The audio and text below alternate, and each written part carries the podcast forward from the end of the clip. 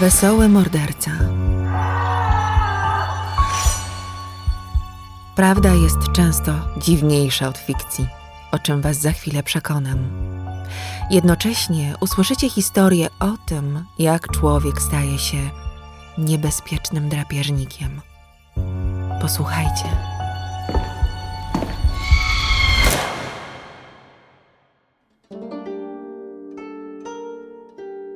Chilliwack w Kolumbii Brytyjskiej, spore miasto położone w dolinie nad rzekami Chilliwack, Weder i Fraser, otoczone wysokimi szczytami górskimi, którego mottem są słowa Zielone serce prowincji.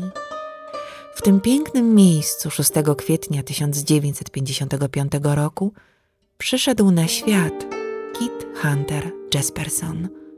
Był jednym z piątki dzieci państwa Lesa i Gladys Jespersonów. Miał dwóch braci i dwie siostry. Jak wspominał sam Kit, zarówno jego dziadek od strony ojca oraz sam ojciec byli porywczymi, agresywnymi mężczyznami. Les Jesperson zmagał się ponadto z alkoholizmem. Zdominował psychicznie i fizycznie swoją żonę i piątkę dzieci. Gladys nie miała zbyt wiele do powiedzenia, chociaż mąż ją zdradzał, a dziećmi poniewierał. Szczególnie pastwił się nad małym kitem. Wiele razy bił go do momentu, aż chłopak nie miał już sił krzyczeć.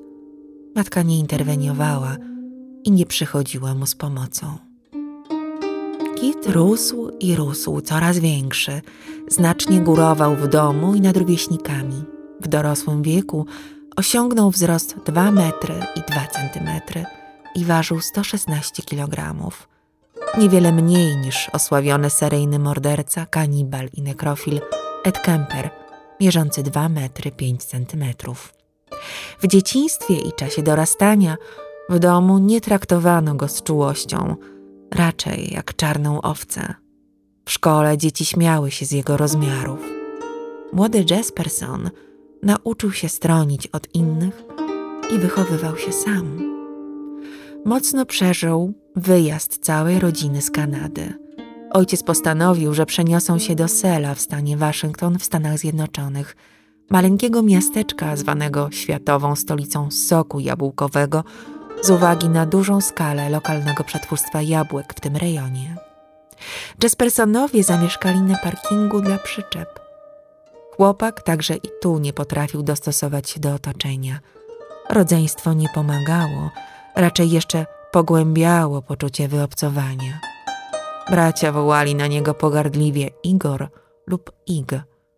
Imieniem tym w popkulturze określano pomocnika głównego czarnego charakteru z horrorów. Zwykle była to garbata, zdeformowana postać, nieszczególnie błyskotliwa. Niestety przezwisko podchwycili szkolni koledzy Jespersona. Kit siłą rzeczy wyrastał na nieśmiałego chłopca, lubiącego samotne zabawy. Niestety z dnia na dzień stawał się coraz bardziej okrutny. Alienację odreagowywał przemocą i złością, za co surowo karał go ojciec, jakby nie zdawał sobie sprawy z tego, że przemoc rodzi przemoc. Jesperson senior bił syna pasem, a nawet raz poraził go prądem w przydomowej szklarni – Ojciec będzie twierdził później, że napięcie wynosiło tylko 12 V, syn, że 220. Znakomita metoda wychowawcza, nieprawdaż? Od piątego roku życia Kit znęcał się nad zwierzętami domowymi i ptakami. Dusił je i jak to często bywa u seryjnych morderców, jego apetyt rósł w miarę jedzenia. Zapragnął doświadczyć, jak to jest zabić człowieka ponieważ akurat za to zachowanie wobec zwierząt ojciec w ogóle go nie karał, Kit uważał, że okrucieństwo jest czymś naturalnym.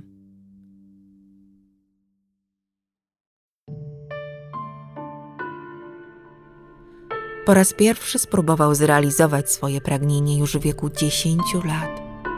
Miał wtedy kolegę, Martina, równie krnąbrnego jak on sam, może nawet sprawiającego większe kłopoty, za które obwiniano potem Kita. W końcu znudziło mu się dostawać baty za kumpla. Napadł na Martina i bił go mocno, dopóki nie odciągnął go ojciec. Kit nie ukrywał ani wówczas, ani później, że chciał zabić chłopaka. Minął niecały rok.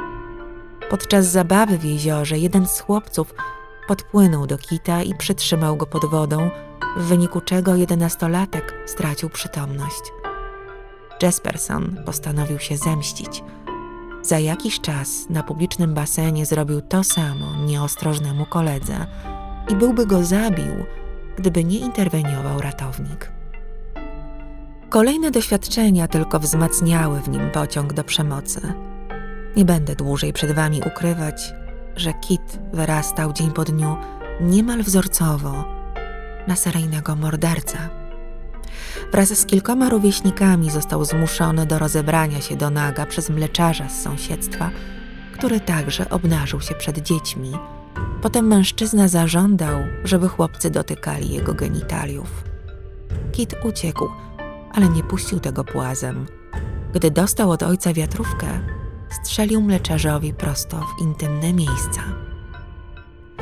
Wkrótce trzynastoletni Kit zdobył nową umiejętność. Kolega, Tom Hager, nauczył go niepostrzeżenie kraść w sklepach. Dorastający Jesperson coraz intensywniej popadał w skrajności. Albo zachowywał się skrajnie nieodpowiedzialnie i okrutnie, albo był niezwykle serdeczny i hojny. Nic pomiędzy, tak jakby potrafił okazywać jedynie najsilniejsze emocje. W tym czasie zaczął go też fascynować ogień i podpalenia. Jeśli znacie triadę McDonalda, która określa wczesne zachowania przyszłych seryjnych morderców, Kit Hunter Jesperson zachowywał się wręcz podręcznikowo. Do triady należą znęcanie się nad zwierzętami i lub młodszymi dziećmi, podpalenia oraz moczenie nocne. Nie wiemy, czy moczył się w późnym dzieciństwie, ale już te dwie wcześniejsze skłonności powinny były zaalarmować dorosłych. Kit twierdził, że pierwszy stosunek odbył w wieku 14 lat i nie z własnej woli. Został zgwałcony. Niestety nic więcej na ten temat nie wiemy.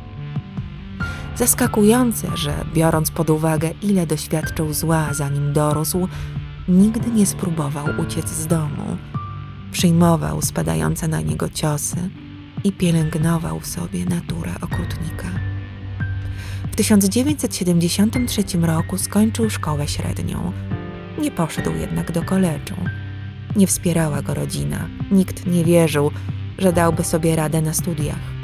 Ojciec po prostu oznajmił: He can't do it. IQ Kita Jaspersona wynosi 102 co jest uważane za wysoką średnią. Spokojnie ukończyłby wyższą szkołę, być może z pewnymi trudnościami, ale wystarczyła konsekwencja i pracowitość. W populacji osób o takim ilorazie inteligencji jest około 25%. Jeszcze nie wspomniałam o relacjach Kita z dziewczynami. Nie szło mu zbyt dobrze w relacjach damsko-męskich, nie chodził na szkolne zabawy, nie umawiał się, nie był nawet na balu maturalnym. Związał się po raz pierwszy z dziewczyną dopiero po skończeniu szkoły. Dwudziestoletni Jesperson ożenił się w 1975 lub, jak podaje część źródeł, w 1986 roku z Rose Hack. Doczekali się trójki dzieci, dwóch córek i syna. Utrzymywał rodzinę z pracy kierowcy ciężarówki. W 1985 roku zmarła jego matka, ale jakoś szczególnie tego nie przeżył. Nie był z nią związany emocjonalnie. Niby wszystko toczyło się teraz swoim rytmem: praca, dom, dzieci, zwykła codzienność, zwykłe przyjemności i drobne rodzinne kłótnie. I jak niemal zawsze mogę i tym razem powiedzieć: do czasu. Po kilku latach małżeństwa Rose zaczęła zdawać sobie sprawę, że mąż ma kogoś, być może nawet kilka kobiet na boku, które wydzwaniały do niego. W końcu nie wytrzymała takiego życia, spakowała siebie i dzieciaki i odeszła od Kita. Jesperson był wówczas w kolejnej trasie. Rose wyjechała do swoich rodziców do Spokane w stanie Waszyngton. Oficjalnie para rozeszła się w 1990 roku. Jesperson utrzymywał kontakt z dziećmi, spotykał się z nimi od czasu do czasu i podobno był całkiem niezłym ojcem. Przez wiele lat marzył o dołączeniu do królewskiej kanadyjskiej policji konnej, jednak kontuzja zaprzepaściła jego szanse. Przyjęto go do programu przygotowującego do służby, jednak podczas wspinaczki po linie spadł i doznał poważnego urazu, który skreślił jego kandydaturę. Rozwód, a następnie porażka w realizacji marzenia pomogły ostatecznie uwolnić bestię. Mówiąc górnolotnie.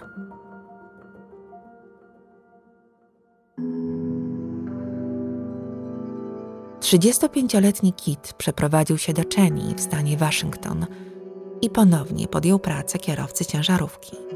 Jeździł ze złomem stalowym do hut w Seattle i Tacoma. Podróżując zawodowo wzdłuż i wszerz po Ameryce, zrozumiał, jak łatwo może zabijać, nie będąc w ogóle podejrzanym. 21 stycznia 1990 roku, niedaleko miasta Portland w stanie Oregon, z jego ręki zginęła 23-letnia Tonia Bennett. Tonia była ładną, ciemnooką brunetką z lekkim upośledzeniem, co podobno go podniecało. W styczniowy, zimny wieczór dziewczyna postanowiła wyjść na drinka do baru B&I Tavern i spotkać się ze znajomymi. Kiedy była już nieźle odurzona mieszanką piwa i wina, Kit zaczepił ją przy stole bilardowym. Wcześniej, niczym drapieżnik, obserwował z uwagą ofiarę i podszedł dopiero wtedy, gdy wydała mu się bezbronna. Zaprosił ją na drinka. Tonia zaufała ogromnemu, obcemu mężczyźnie. Pewnie czuła się bezpiecznie między znajomymi. Popełniła jednak błąd, który kosztował ją życie. Posłuchajcie.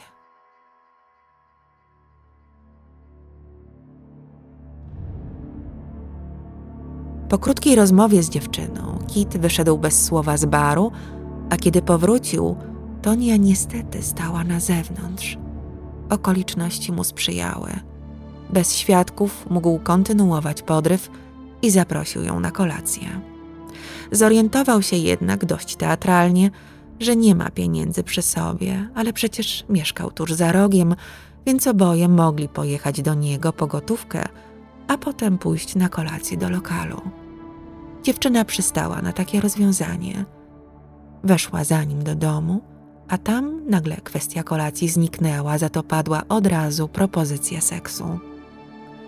Tonia uległa Kitowi. Po upojnych chwilach spędzonych w łóżku doszło między nimi do kłótni. Jesperson naśmiewał się z niepełnosprawności intelektualnej dziewczyny. Bennett próbowała krzykiem bronić swoich racji, nie miała jednak szans, gdy Kit zaczął ją okładać pięściami. Pobitą dusił własnymi rękami, potem jeszcze chwycił za sznur i odebrał jej życie. Martwą Tonię ponad dwadzieścia razy uderzył w głowę i twarz, aż zrobiła się z niej dosłownie miazga. Potem szybko ogarnął się i pojechał z powrotem do baru, żeby mieć alibi. Dużo pił i rozmawiał z ludźmi. Późno w nocy, korzystając z samochodu znajomego, spokojnie, bez pośpiechu, położył zwłoki drobnej Bennett na przednie siedzenie i jak większość niezorganizowanych seryjnych morderców, po prostu je wyrzucił. Pozostawił ciało na zboczu nasypu autostrady stanowej, niedaleko punktu widokowego Crown Point. Jej rzeczy wyrzucił przez okno samochodu do rzeki.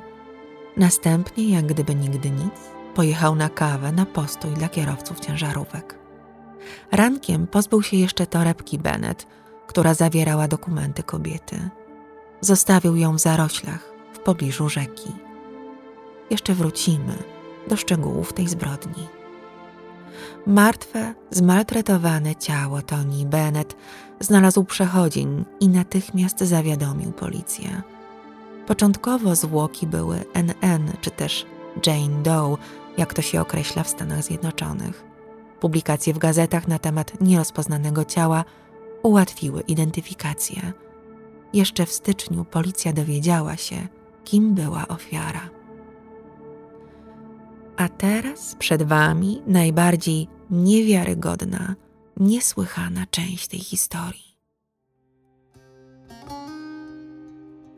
5 lutego 1990 roku kobieta, która nie podała swojego nazwiska, zadzwoniła na policję hrabstwa Multnoma, prosząc o rozmowę z detektywami Corsonem lub Ingramem. Twierdziła, że słyszała, jak pewien mężczyzna w barze przechwalał się zamordowaniem Toni Bennett. Kobieta podała nawet dane osobowe mężczyzny. Był nim John Allen Sosnowski. Niestety operator źle zapisał nazwisko w raporcie i w efekcie nic nie zrobiono po zgłoszeniu.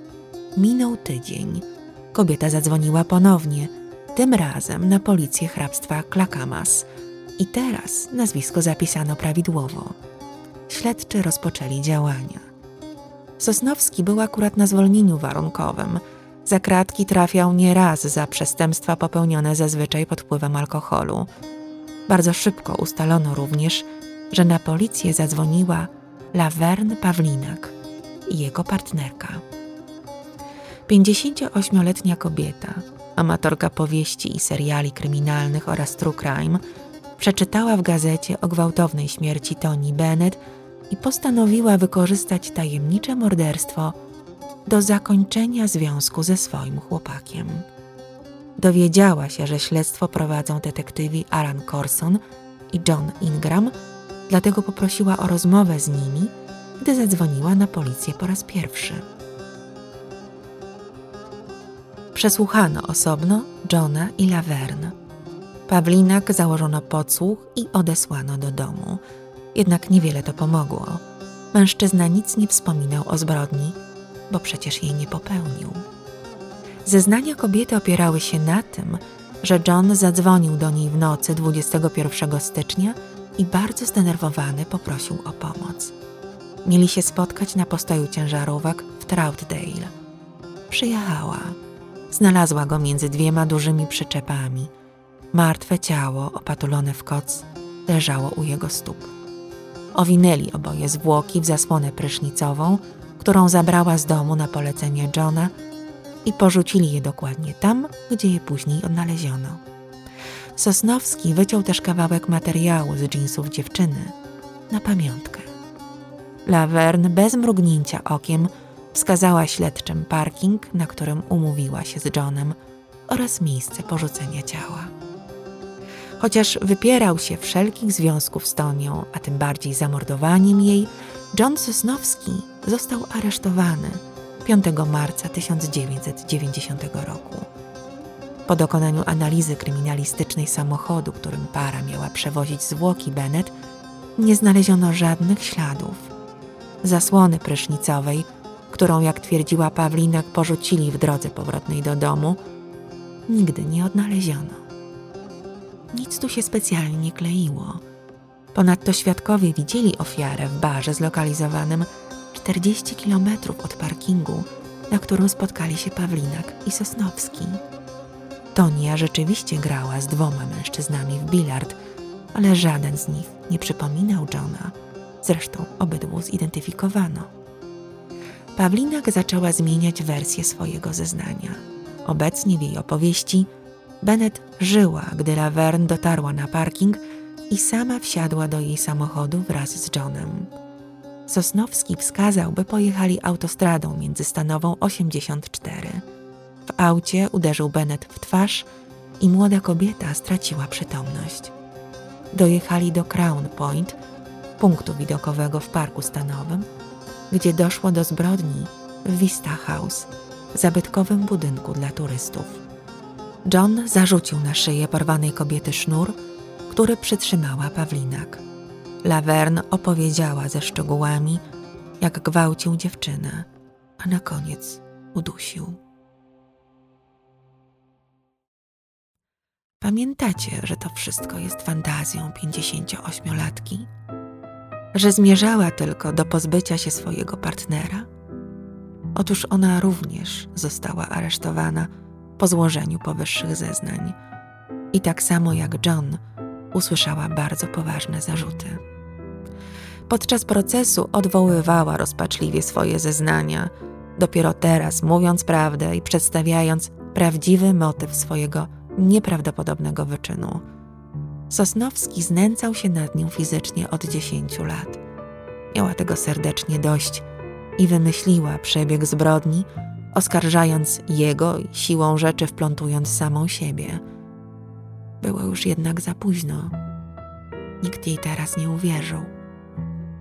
Skazano oboje za morderstwo niemal rok później, na początku 1991 roku. Kluczowym dowodem było nagrane zeznanie Laverne. Czemu Sosnowski nie zaprzeczał? By uniknąć kary śmierci.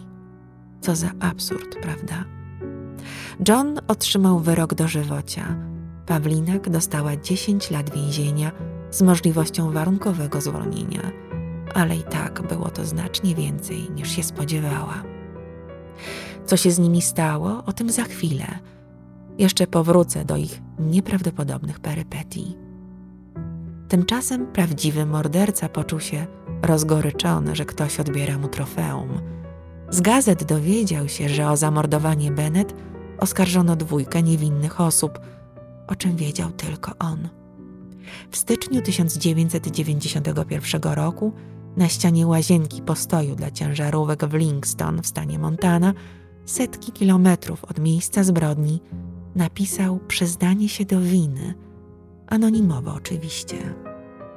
Zabiłem Tonię Bennett 21 stycznia 1990 roku w Portlandzie w stanie Oregon. Pobiłem ją na śmierć, zgwałciłem i bardzo mi się to podobało. Tak, jestem chory, ale też dobrze się bawię. Inni ludzie wzięli na siebie winę, a ja jestem wolny. Pod napas granymi słowami narysował uśmiechniętą buźkę. Będzie to odtąd jego charakterystyczny podpis. Po raz kolejny napisał swoje wyznanie w łazience na postoju w Umatilla w Oregonie. Zauważono oba napisy. Policja obejrzała je dokładnie i nie uznała niestety ich wartości dowodowej. Nawet nie zostały włączone do akt toczącej się przeciwko Pawlinak i Sosnowskiemu sprawy. Jesperson uznał to za afront, nie odpuścił. Zaczął pisać anonimowe listy do mediów i policji, ale zanim wysłał pierwszą wiadomość, popełnił kolejne morderstwo.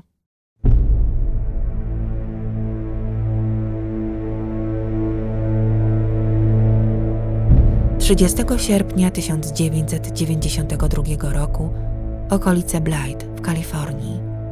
Policyjne psy znalazły niezidentyfikowane ciało kobiety. Jesperson zabił ją najprawdopodobniej miesiąc wcześniej. Zamordowana była blondynką, miała około 20-30 lat. Stan rozkładu nie pozwolił na pełną identyfikację. W swoich zeznaniach Kit nada jej później imię Claudia. Powiązano go ze zbrodnią dopiero cztery lata później, po liście wysłanym przez Jespersona do redakcji Statesman Journal. Kit szczegółowo opisał, jak poznał dziewczynę z Riverside, czyli Klaudię. Twierdził, że razem poszli do pokoju hotelowego, kilka razy uprawiali seks, po czym kobieta zażądała zapłaty. Jesperson nie zamierzał jej dawać żadnych pieniędzy, co oczywiście spotkało się z gwałtowną reakcją dziewczyny. Udusił ją, a ciało wrzucił na dno kanionu, między gęste zarośla, dokładnie tam, gdzie później odnalazło ją psy. Minął ledwie miesiąc. W Tarlock, również w Kalifornii, odnaleziono ciało 32-letniej Cynthia Lynn Rose. Morderca utrzymywał, że kobieta była prostytutką – Wsiadła do jego auta, kiedy spał na postoju dla ciężarówek. Obudziła go i wpadł w złość. Już wcześniej dawał do zrozumienia, że nie jest zainteresowany jej usługą. Rozwiązał sprawę na swój sposób i udusił Cynthia. To wtedy napisał pierwszy list. Sześciostronicową wiadomość wysłał do redakcji The Oregonian. Opisał szczegółowo zbrodnię popełnioną na Senti. Ten oraz każdy z kolejnych listów podpisywał uśmiechniętą buźką. Phil Stanford, dziennikarz wspomnianej gazety, nadał mu przydomek Happy Face Killer.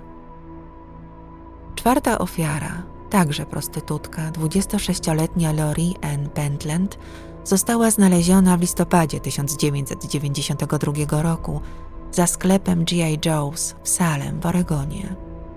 Zażądała podobno za seks dwa razy tyle, niż się na początku umawiali. Zagroziła, że zadzwoni na policję, jeśli jej tyle nie zapłaci. Jesperson udusił ją.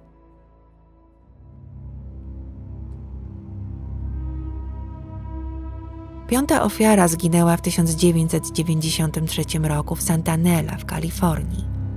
3 czerwca ciało kobiety znalazł kierowca ciężarówki, który zatrzymał się, żeby się załatwić. Jak wiemy z listu Jespersona, morderca spotkał ją na postoju na autostradzie międzystanowej w Corning. Kupił jej lunch i zabrał ją ze sobą. Po seksie udusił ją. Kolejnych kilka godzin jechał ze zwłokami kobiety, zanim w końcu zrzucił je z nasypu na przełęczy Paczeko. Początkowo za przyczynę śmierci niezidentyfikowanej kobiety uznano przedawkowanie. Później okazało się, że była na liście ofiar Jaspersona pod imieniem Carla lub Cindy, jak twierdził. Policja nadała jej miano Blue Pacheco. W 2022 roku, po niemal 30 latach, została zidentyfikowana. Odzyskała swoją prawdziwą historię i imię. Zamordowana Patricia Skipple miała 45 lat. Pochodziła ze Skolton w Oregonie. Rozpoznano ją za pomocą kryminalnej genealogii genetycznej. Badania nad przywróceniem jej tożsamości trwały trzy lata. Szóstą ofiarę Jespersona odnalazła drogowa ekipa budowlana 14 września 1994 roku w Crestview na Florydzie przy autostradzie międzystanowej. Do dziś nie została zidentyfikowana. Według Kita miała na imię Susan. Specjaliści ocenili, że znalezione kości należały do kobiety w wieku około 40 lat.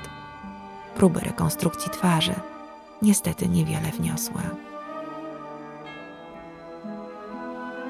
Gdzieś komuś brakuje córki, żony lub siostry, stwierdził smutno jeden ze śledczych z Florydy. Jesperson zabijał kobiety i porzucał je niczym zużyte zabawki. Odbierał im życie i tożsamość.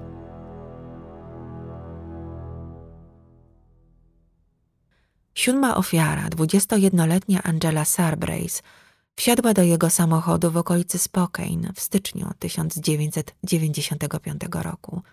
Jeździła z nim przez niemal tydzień.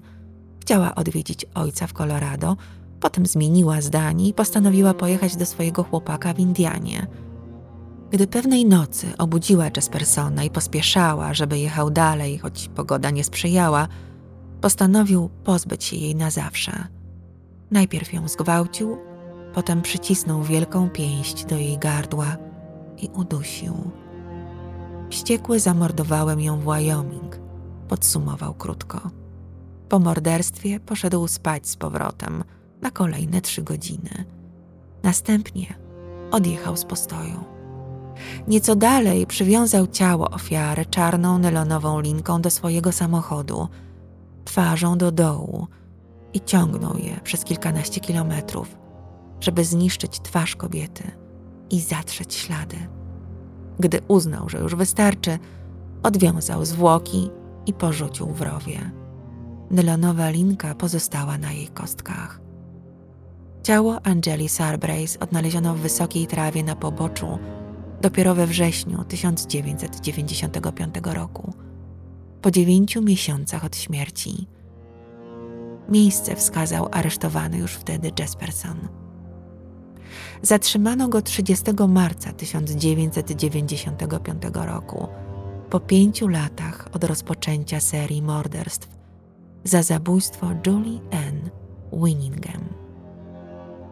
Julie była jego ósmą znaną ofiarą. 41-latka zginęła w Washugal w stanie Waszyngton. Tak jak pozostałe kobiety, została uduszona. Podobno Jesperson naprawdę ją lubił, ale zdał sobie sprawę, że chodziło jej tylko o pieniądze, a nie o niego. Popełnił błąd. Po raz pierwszy zabił kobietę, którą znał, a o jego relacji z nią wiedziały też inne osoby. Rick Buckner, detektyw z hrabstwa Clark w stanie Waszyngton, został przydzielony do sprawy morderstwa Julie Ann Winningham. Dowiedział się, że przed śmiercią kobieta była związana z Kitem Hunterem Jespersonem. Nazywała go nawet swoim narzeczonym. Poznała go na postoju dla ciężarówek w Utah jako autostopowiczka. Detektyw, zanim po raz pierwszy zobaczył Jespersona, miał już przed oczami olbrzymiego faceta, jak go opisywali znajomi Julie. Prześledził, na ile to możliwe, historię Kita. Mężczyzna nie był nigdy karany w stanie Waszyngton. Był żonaty z Rose, z którą miał trójkę dzieci. Jedyne, co jeszcze detektyw znalazł na jego temat, to dokumenty rozwodowe z 1990 roku. I to wszystko. Następnie Buckner dotarł do firmy transportowej, w której pracował Kit. Zdobył plan jego trasy. Jesperson miał jechać wkrótce przez Teksas i Nowy Meksyk do Arizony. 22 marca 1995 roku Rick Buckner znalazł Jespersona w Las Cruces w Nowym Meksyku i zatrzymał go w miejscowym biurze szeryfa. Przesłuchiwano Kita przez sześć godzin – nie chciał odpowiadać na pytania. Nie było niczego, czego śledczy mogliby się chwycić. Musieli go zwolnić. Buckner wyjechał do Waszyngtonu, Jesperson pojechał planowo do Arizony. Tam, przeczuwając, że nie uniknie kary, 22 i 23 marca podjął dwie próby samobójcze, przedawkowując dostępne bez recepty pigułki nasenne. Twierdził, że w ogóle na niego nie podziałały. Następnego dnia po ich zażyciu obudził się po prostu wypoczęty. 24 marca postanowił się poddać. Napisał dwa listy. Jeden do swoich dzieci, drugi do brata, Brada, w którym przyznał się do zbrodni. Jestem zabójcą od pięciu lat i zabiłem osiem osób. Napadłem jeszcze więcej. Chyba niczego się nie nauczyłem. Obydwa listy wrzucił do skrzynki i zadzwonił do detektywa Bucknera. Przyznał się do zamordowania Julie. Sześć dni później Buckner przyleciał po niego do Arizony i razem wrócili do Waszyngtonu, gdzie Kit został oficjalnie oskarżony.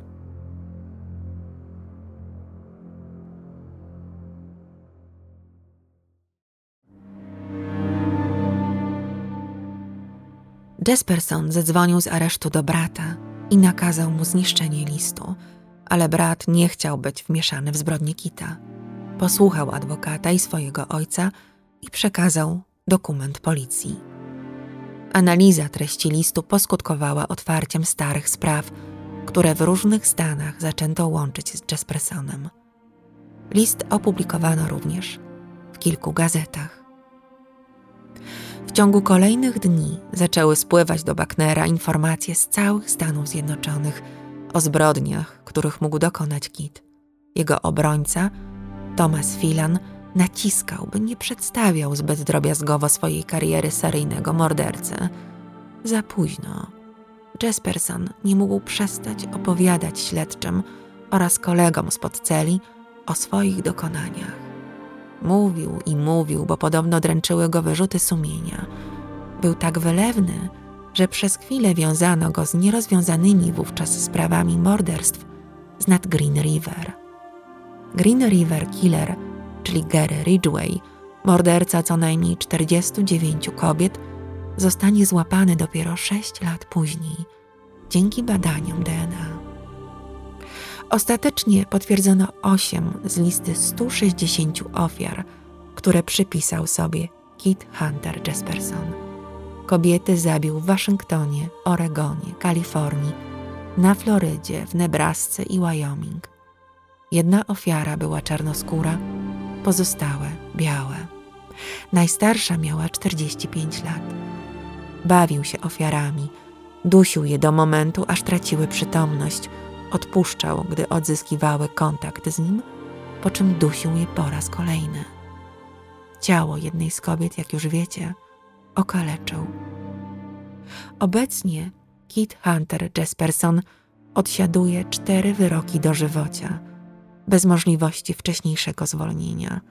Po jednym za zamordowanie Lori Ann Pentland, Julie Ann Winningham i Angeli Sarbryce. We wrześniu 2009 roku oskarżono go o morderstwo popełnione w hrabstwie Riverside w Kalifornii. Czwarty wyrok dożywocia dostał w styczniu 2010 roku.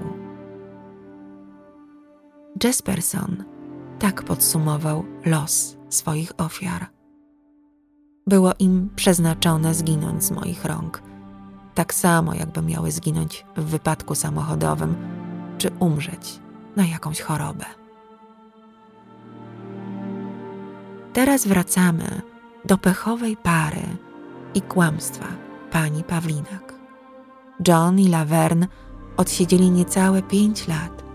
Zostali zwolnieni po tym, jak 2 listopada 1995 roku Jesperson przyznał się do zbrodni, której nie popełnili. Na dowód prawdziwości swoich słów Kit opowiedział ze szczegółami, jak zabił Bennett i gdzie porzucił ciało. Dalsze detale, które przedstawił, rozwiały ewentualne wątpliwości. Swoje buty rzucił na pobocze autostrady międzystanowej, a odtwarzacz Walkman należący do Bennett trafił do rzeki Sandy prosto z mostu w Troutdale. Wszystko zostało sprawdzone i potwierdzone przez śledczych.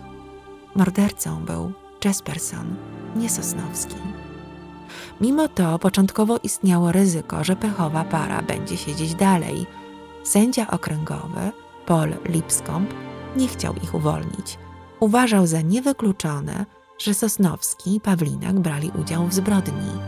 Z pomocą niewinnym przyszedł sam morderca. Zaczął pisać do mediów listy, wzywając do uwolnienia pary. Sędzia uniewinnił 42-letniego Johna i 62-letnią Laverne 27 listopada 1995 roku. Dzień później wyszli z więzienia.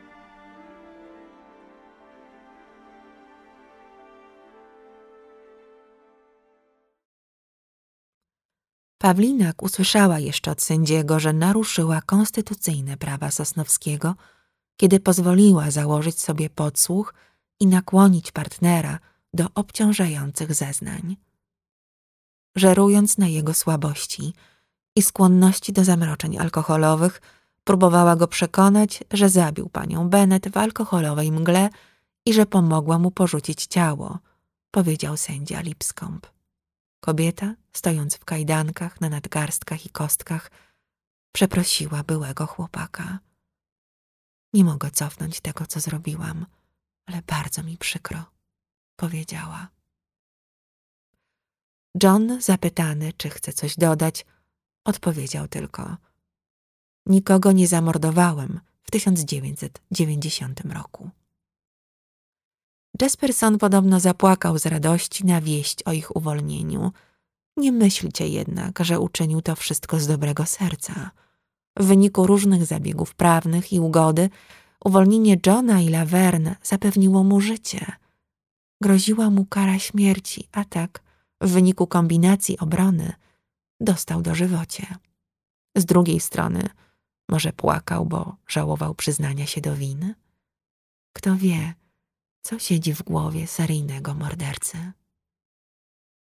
By dopełnić historię Laverne, wspomnę, że w wieku 70 lat zmarła na niewydolność serca w 2003 roku, 7 lat po wyjściu na wolność.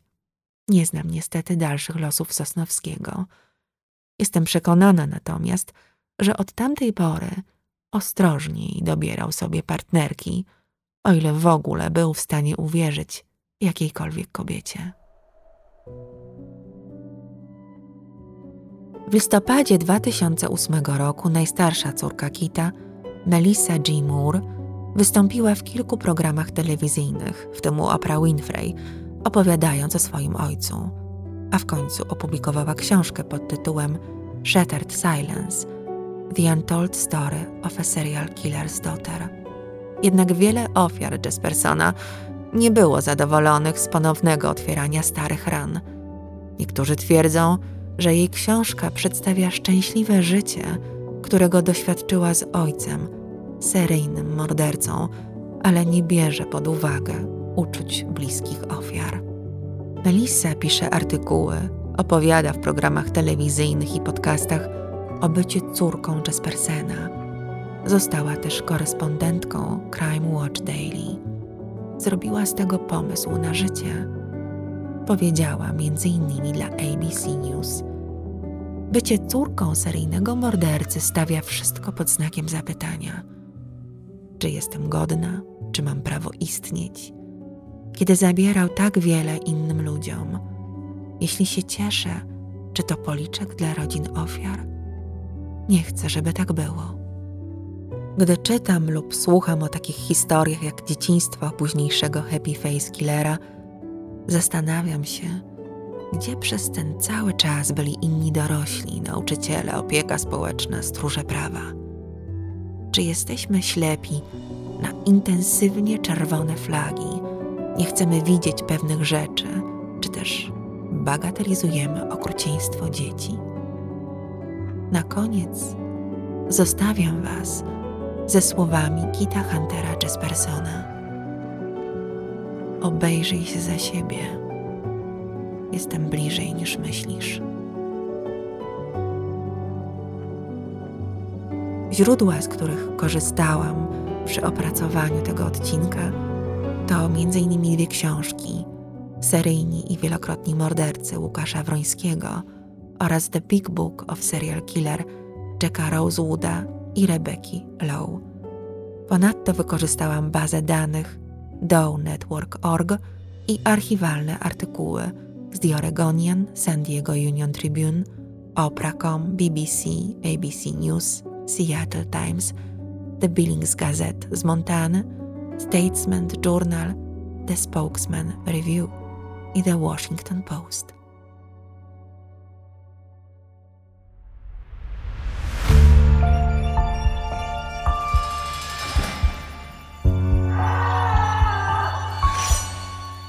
Do usłyszenia, do zobaczenia w moim worku kości w Warszawie przy ulicy Bagatela 10.